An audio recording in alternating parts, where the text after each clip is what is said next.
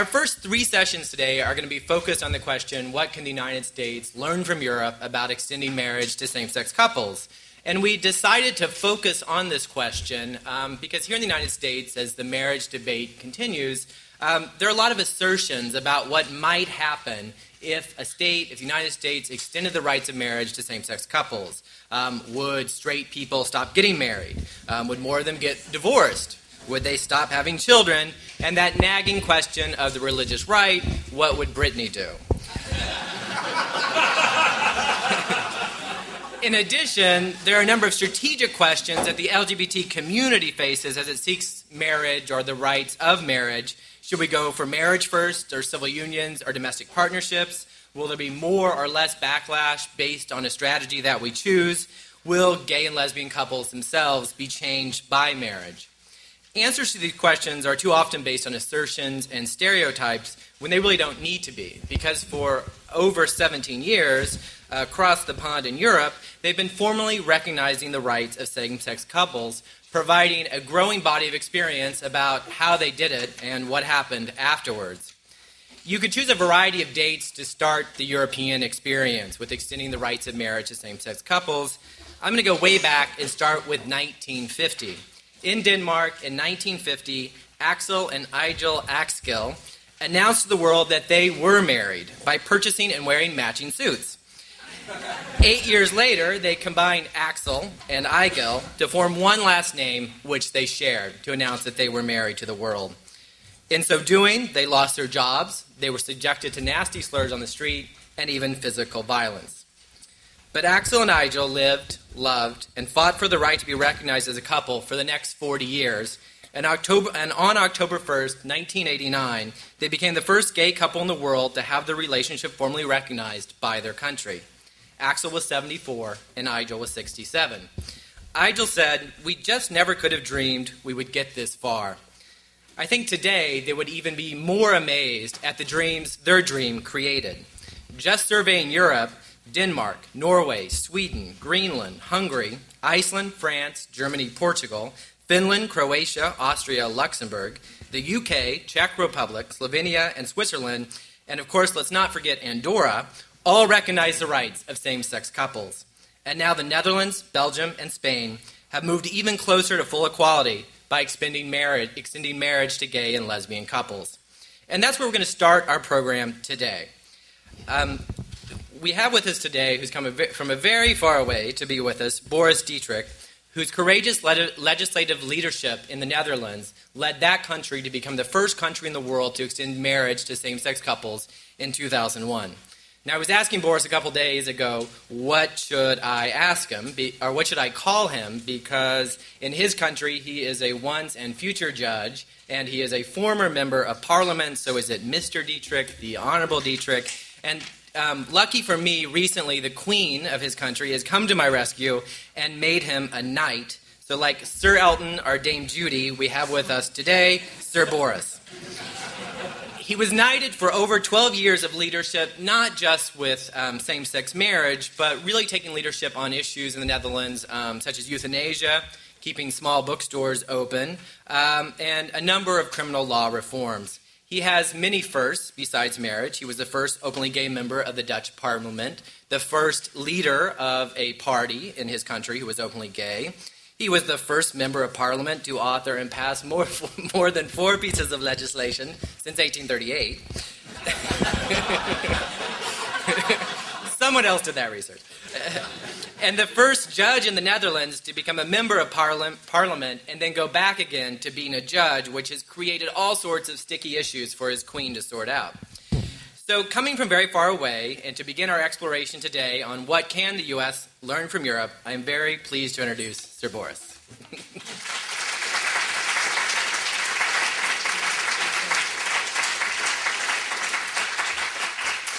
Thank you very much, Brad. I'm glad the Queen is not here and that she didn't hear your introduction, because that will give me a lot of problems when I go back home.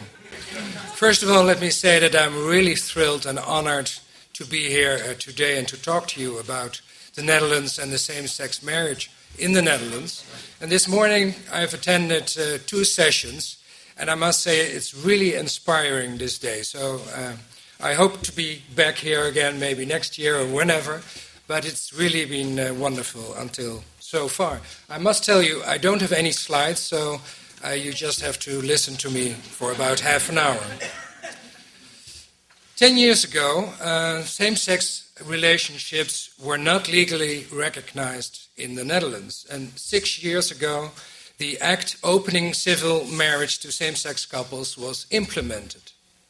So what has occurred in those 4 years? Why did the Netherlands become the first country in the world to grant same-sex couples the exact same rights as different-sex couples?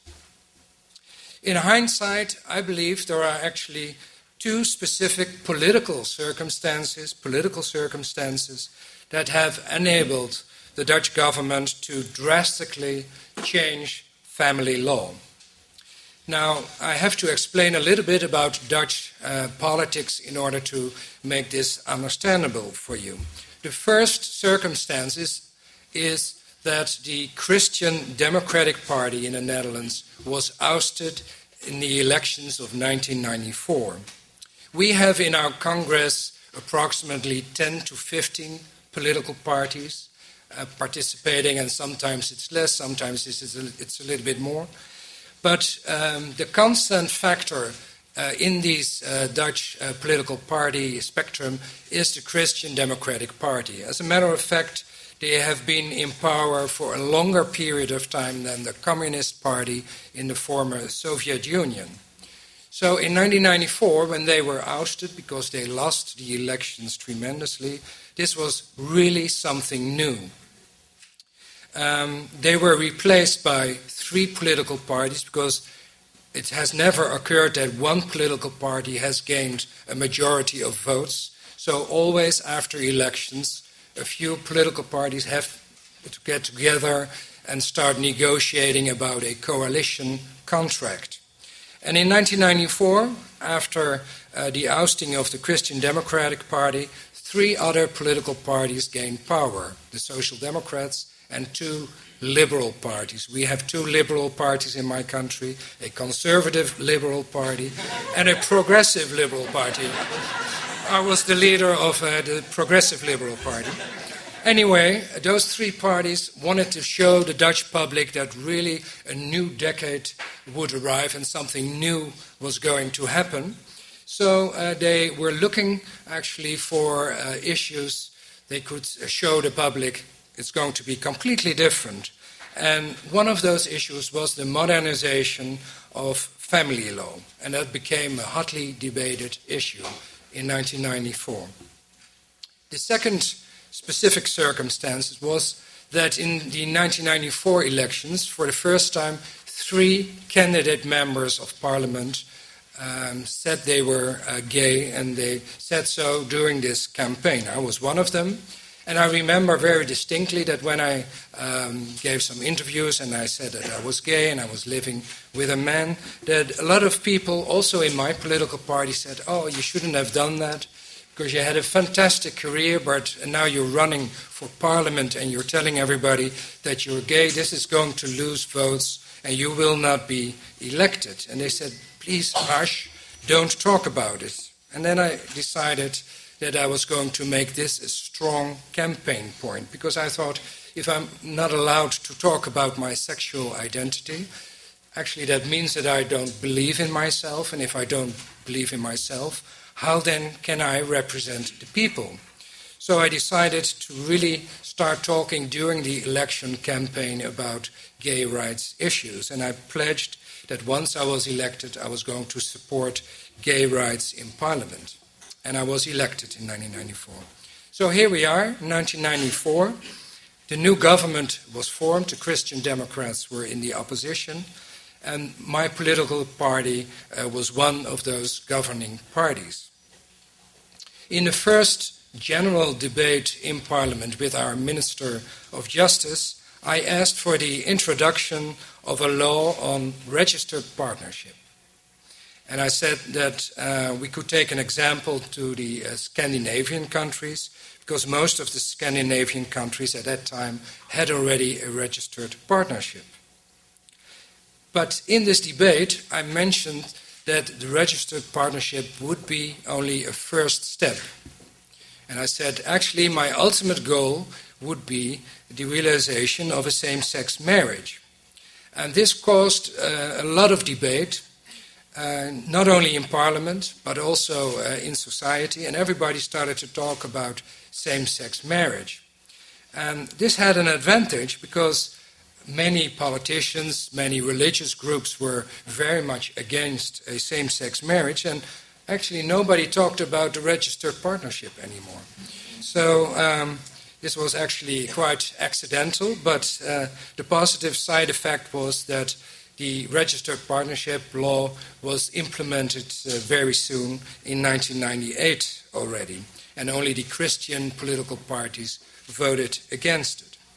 So those two specific political circumstances made the country, I believe, more receptive for something new. Now let me talk to you about the main objections against opening civil marriage to same-sex couples. I will mention five objections. There were actually more, but there are five main arguments. And the first one is that family law prohibits a same-sex marriage. That was what one said. And although in our Constitution, in Article 1, it proclaims that all men shall be treated equally without any form of discrimination, this article only applies when the circumstances are equal. And according to the ones who were opposing a same-sex marriage, they said, here the circumstances are not the same, because we are talking about a marriage of two men or two women, and that's completely different from a marriage of a man and a woman. And in order, they said, to grant almost the same rights to gay couples, we have created this registered partnership. So why would you push it, and why would you go on? It's not necessary anymore. There is no discrimination of gay people. Same-sex marriage should not be introduced. They said we have a separate legal space for same-sex couples, and that is enough, the registered partnership. Closely related to this objection is the second one, and that is that a civil marriage is traditionally a union between a man and a woman. So why break such a tradition? A same-sex marriage doesn't fit in our culture, they said, and the people are not ready for it, those kind of arguments. And they also said, the third argument, nowhere in the world there exists a same-sex marriage legislature. So why should the Netherlands become the first country in the world to introduce such a novelty? The whole world will mock us, and they said it will harm our international image, and we already take a singular position concerning, for instance, euthanasia or our policy on soft drugs. So they said a gay marriage is simply too much. We shouldn't do it. And the fourth objection, they said if the same-sex marriage would be introduced, this would cause considerable legal problems. For instance, when a child is born in a marriage of two women, the child cannot have two legal mothers. That's out of the question. Because our family law is based on the presumption that a child born in a marriage is the child of the married couple, the man and the woman, the mother and the father. And when children are born in a same-sex marriage, always a third party is involved, according to the laws of nature. And opening civil marriage to same-sex couples makes things too complicated, and it cannot be in the interest of the children. So all of a sudden, they said we want to protect future children, and therefore we cannot open civil marriage to gay couples. And the last objection is that a same-sex marriage would never be recognized anywhere in the world, and it would cause tremendous problems for a Dutch married couple if they were going to move to another country.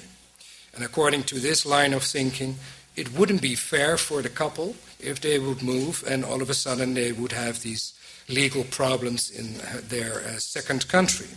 So in order to protect the couple, we should not open up civil marriage. Now, of course, there are some of these objections that really can be countered. First of all, the first objection and the counter-argument is, of course, that of equal rights. And I've used this in the debate in Parliament. There is a distinct difference in my country between a civil marriage and a religious marriage, for instance, in church or in a synagogue. And there is no justification for the law to introduce a separate space for same-sex couples in the Act-registered partnership and withhold these couples the exact same rights as the law grants to different sex-married couples. To the law and to the government, it shouldn't make any difference whether two men or a man and a woman want to get married, because civil marriage should be considered as a package of rights and obligations, and it should be granted to all citizens. And I always talked about the book, maybe you're familiar with it, Animal Farm by George Orwell, because the pigs who seized power in this book, they said, all animals are equal, but some animals are more equal than others. And I always said we shouldn't allow this to be true in our family law. And against the people who said that the country wasn't ready for it and the public wouldn't want to see two men or two women getting married, I always said this is not true, because there were some opinion polls and they showed that a large majority of the Dutch public accepted a same-sex marriage. In some of those polls, over 80% of the Dutch public said they were in favor of the opening of civil marriage. And the introduction of the registered partnership has helped people to overcome their initial doubts, I guess, because they saw same-sex couples coming from the town hall as a registered couple, and then they realized the world didn't really change. There were no dramatic changes in society. Life goes on, and the country didn't all of a sudden become a Sodom and Gomorrah. So actually, what's the big deal? If you make the step to a registered partnership, why not a civil marriage? By offering same-sex couples the opportunity to get married, the traditional marriage was not desecrated. It wouldn't end a millennia-long tradition, but tradition and culture are living concepts, and nothing stays the same forever. So tradition and culture can evolve, and it has always been like that. So don't be afraid. And the third objection, indeed, the Netherlands would be the first country in the world to introduce such a same-sex marriage. But so what? If we believe that equal rights should be granted to same-sex couples, and we believe this truth to be self-evident, then we should be proud to be the first country in the world to introduce such a marriage. And let other countries then follow. Instead of being afraid, let's be proud. There are always people who dream about things that are fixed, have been fixed, and they always point out that changes will be impossible, and we see all kinds of problems. I must admit that a lot of lawyers are in that category. But I belong to the group of people who dream of things that have not been accomplished yet. And I always ask myself, why not? And I think it should be like this concerning family law. Why should we just refuse to change anything because it has always been like that? That's not a good reason enough. The fourth argument.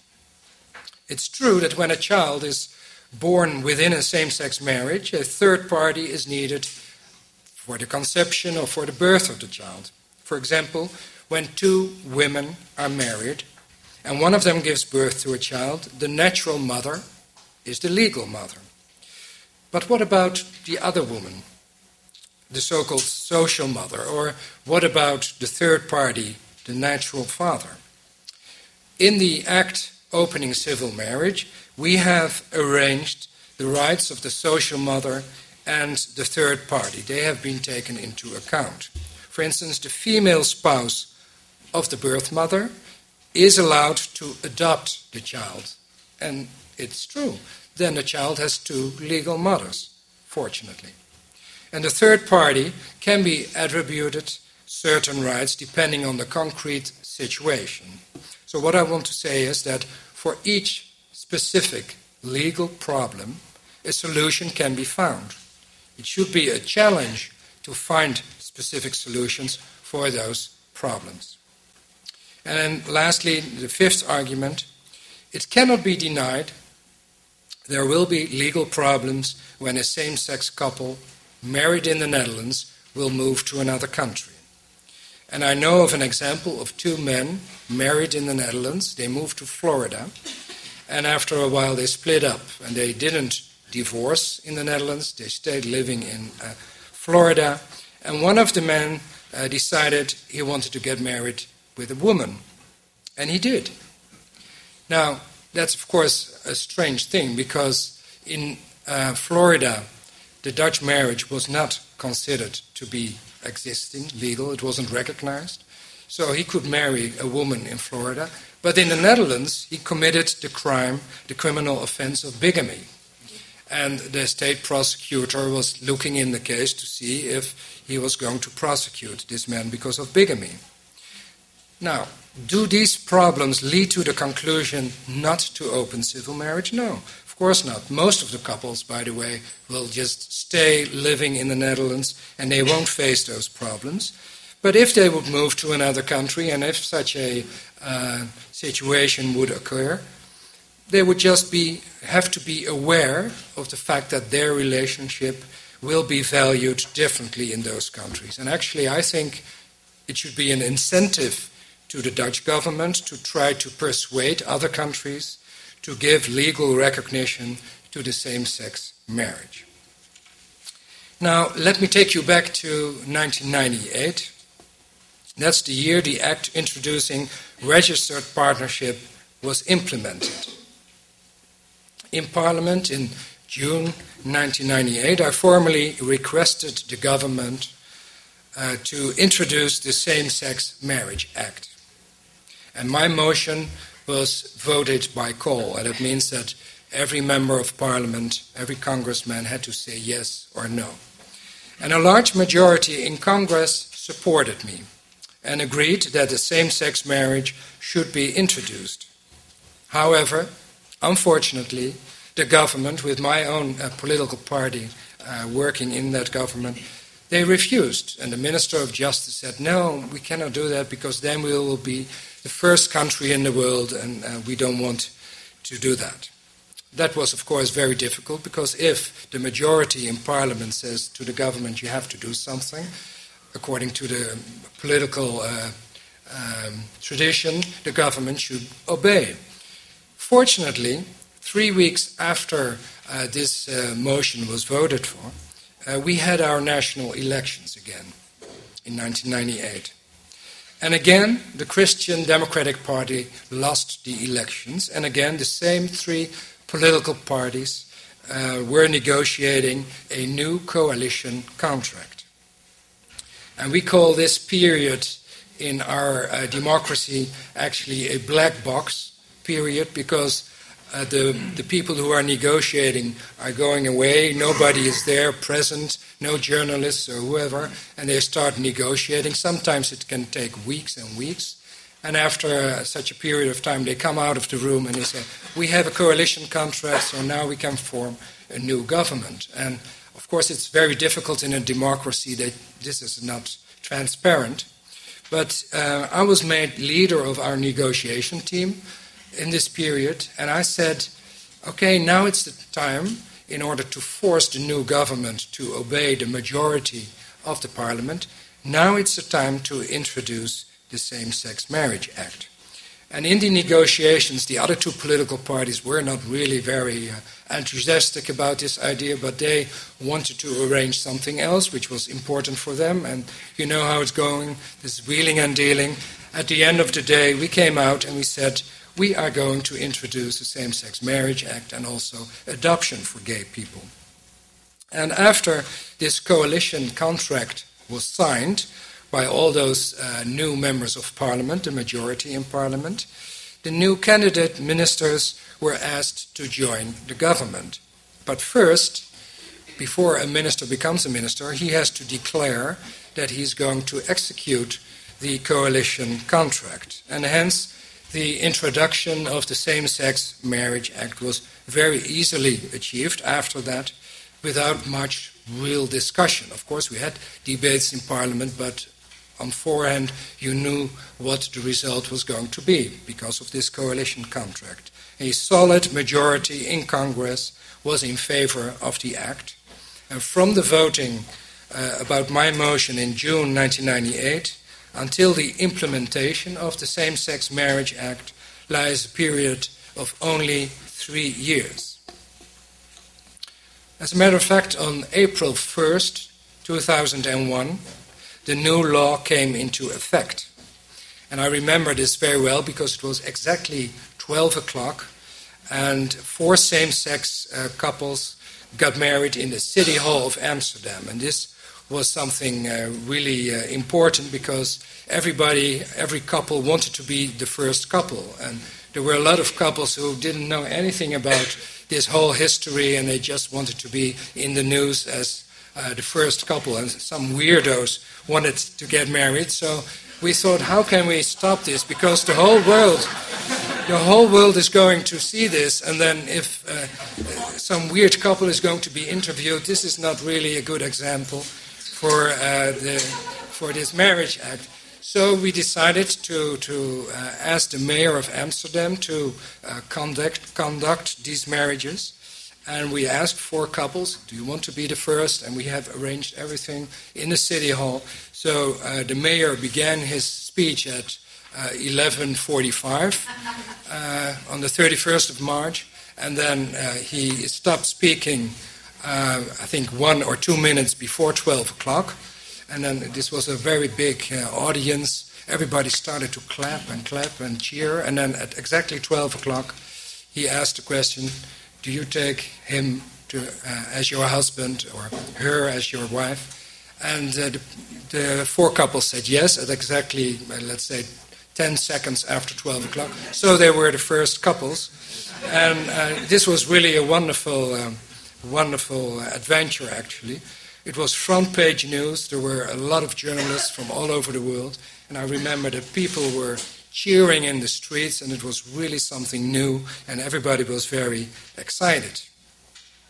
And in the years that followed, other countries took up the same issue, and I was invited by the Belgian parliament to speak with members of parliament about the marriage, and what I thought was very nice to notice is that nowhere in these countries they said, we cannot introduce such an act because it is not implemented anywhere in the world. They always said, in the Netherlands you can get married, so why can't we?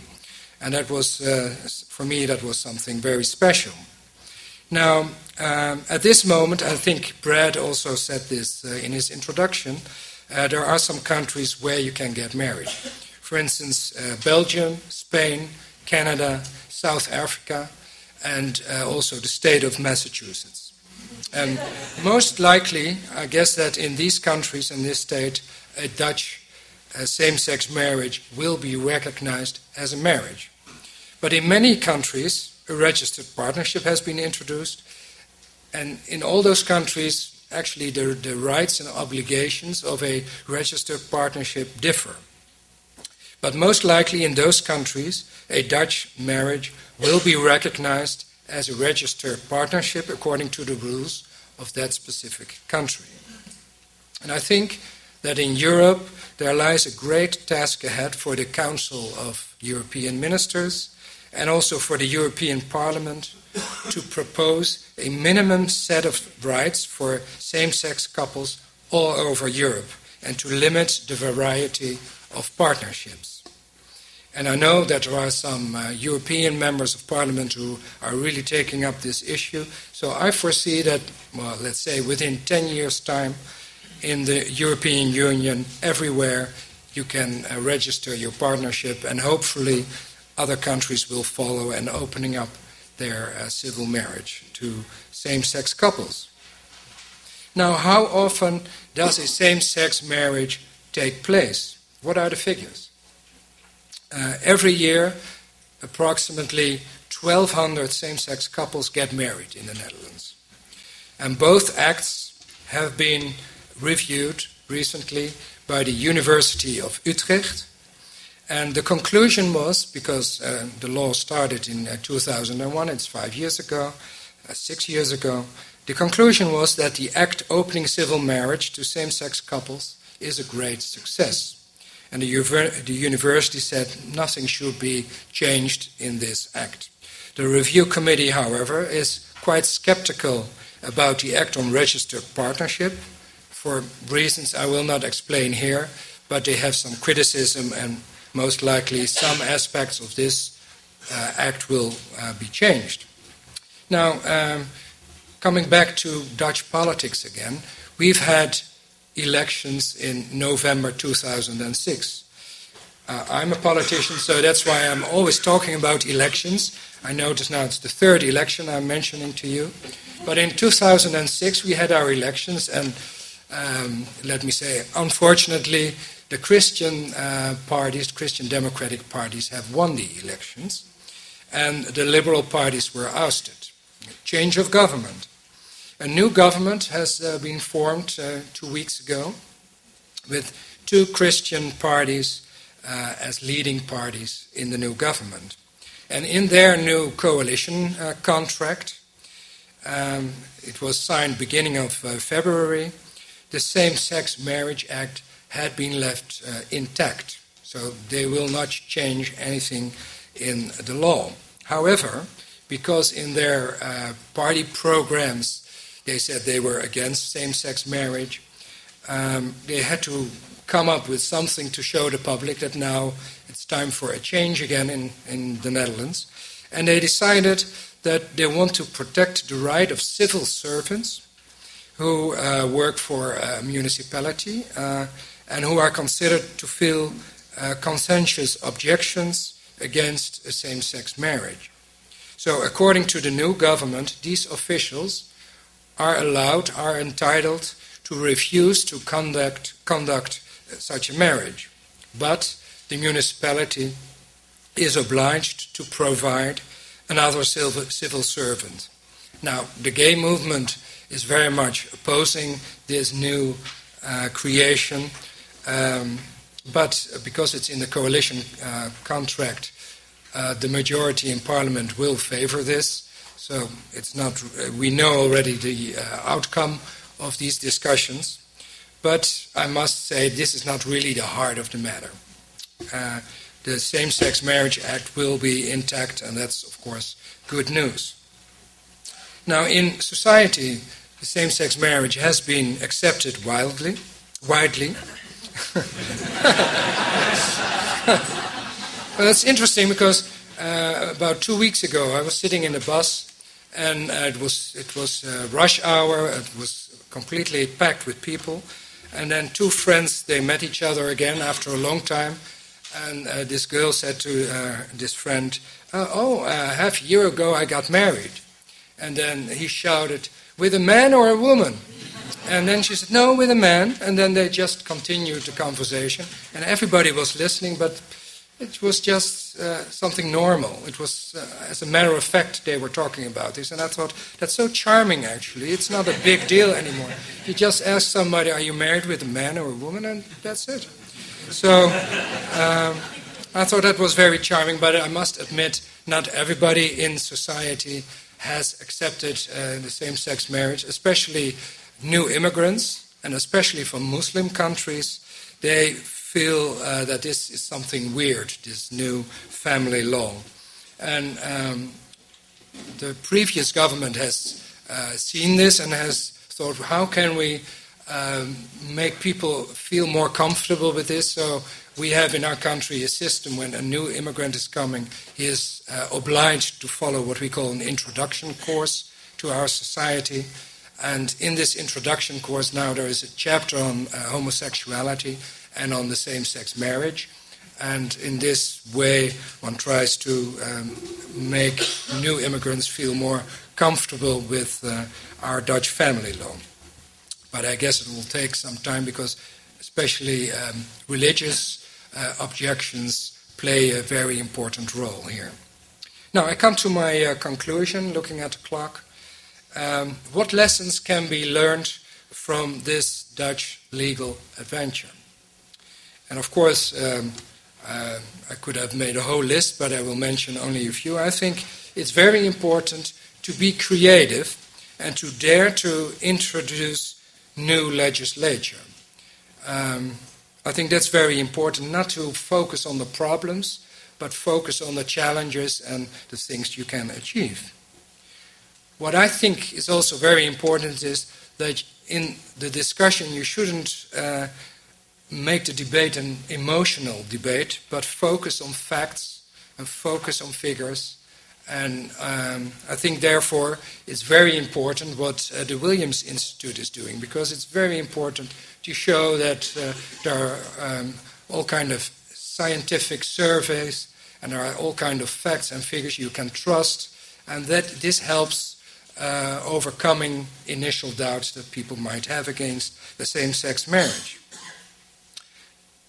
Politicians tend to listen to influential groups in society, so I think it's very important that a strong and unified gay community or communities of non-governmental organizations are there in order to fight for the same-sex marriage, because it's important for them to put pressure on politicians. It makes it also easier if role models in society step forward and support the Same-Sex Marriage Act. In our country, we had some people who came forward, although they were heterosexual. They said, we think it's very important that our fellow countrymen can have exactly the same rights as we do have. And yesterday when I was talking to students, I used the example of Brad Pitt and what's her name actually? Angelina Jolie. And nobody said to me that it was not true, so I guess it's a correct example. I've read somewhere in a gossip magazine, I must admit, that they said they don't want to get married because same-sex couples cannot get married in the United States. I think that's important because people, especially, I guess, when it's coming to movie stars, people like to follow their example. Now, what I think also an important lesson is to seek for a dialogue with religious groups. We've done that in our country, and I've noticed that in all those religious groups, whether they are Roman Catholic or Presbyterian or whatever, there are always people who are really receptive to new family laws, and they can be an advocate in their own religious group. So I think it's important to have a dialogue with religious groups. Introduction of a registered partnership is, I guess, a leap forward. Sometimes you call it domestic partnership or civil union or whatever. But I think it's a leap forward. And after that, once you have reached that, a same-sex marriage doesn't seem so far away anymore. So it could be good to focus first on civil unions and then go on, although you can regard this differently. Now, several countries in the world have introduced already their marriage, and their societies did not collapse. The implementation didn't lead to riots or an increase of discrimination against gay people. Children are being raised by same-sex couples, and it's going okay with the children. So all those doubts, we don't have to fear about that. And I think that's important. But one thing, the last remark I would like to make, is talking about discrimination. What I thought was remarkable in the Netherlands is that after we had introduced the same-sex marriage, is that a lot of people talking about discrimination against gay people said, well, we've got the same-sex marriage, so why bother? It doesn't exist, discrimination. And this is, of course, baloney, because people are discriminated everywhere on a day-to-day basis, and you have to fight discrimination every day. So it's actually too easy to say because you have good legislature we don't have anything to do with discrimination anymore. No, it's actually an incentive to talk about issues like discrimination in education or for older people. We have now some nursery homes for older gay people, and they are being nursed by new immigrants, and the new immigrants don't know how to relate to older gay people. So this gives all kind of complications. We should focus on that and continue working so that we can ban discrimination. Thank you very much for your attention.